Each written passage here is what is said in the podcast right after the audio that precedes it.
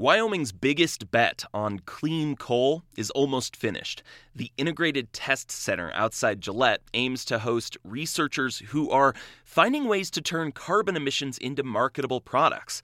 But what does this test center and clean coal mean for the state, the coal industry, or climate change?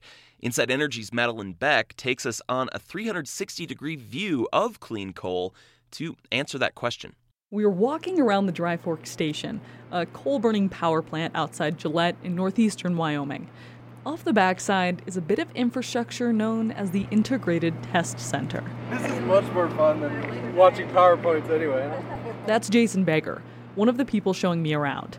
He's the executive director of the Wyoming Infrastructure Authority and oversees the multi-million dollar test center project we're looking at. It really is kind of a no-frills kind of a thing, and, and that's for two really good reasons. One is it keeps expenses low, but then also it provides for maximum flexibility. No frills, no kidding. This test center looks pretty much like gravel pads and utility hookups. There's also a metal box on scaffolding behind the plant where some emissions are going to be siphoned out and piped to pop-up offices or trailers that will eventually sit on those gravel pads. That's where the carbon capture will happen. Later, I went to Baker's actual office in Cheyenne to talk about the whole operation. He sees carbon capture as a critical bridge between polarized interests, pro-coal on one side and climate change activists on the other. It has become really frustrating, and it complicates things when it becomes a Democrat versus Republican sort of issue. And, you know, that's an engineering challenge. One of the first research groups will be there in early twenty eighteen. Well, teams of researchers actually competing for the Carbon X Prize. They're trying to find the most efficient way to both capture the carbon emissions and turn them into the best product, like shoes or cement or protein powder. The winning team in Wyoming will get a ten million dollars prize. Another future client? The Center for Carbon Removal, a California nonprofit dedicated to stopping climate change. Our shared common goal is to find these technology solutions, and, and it's kind of strange bedfellows, but it works. This test center was funded by private parties and industry, chipping in six million dollars and some expertise, and by the state, which put in fifteen million dollars. That's a big chunk of change for a state with budget issues, especially as carbon capture so far has proven too expensive for practical purposes.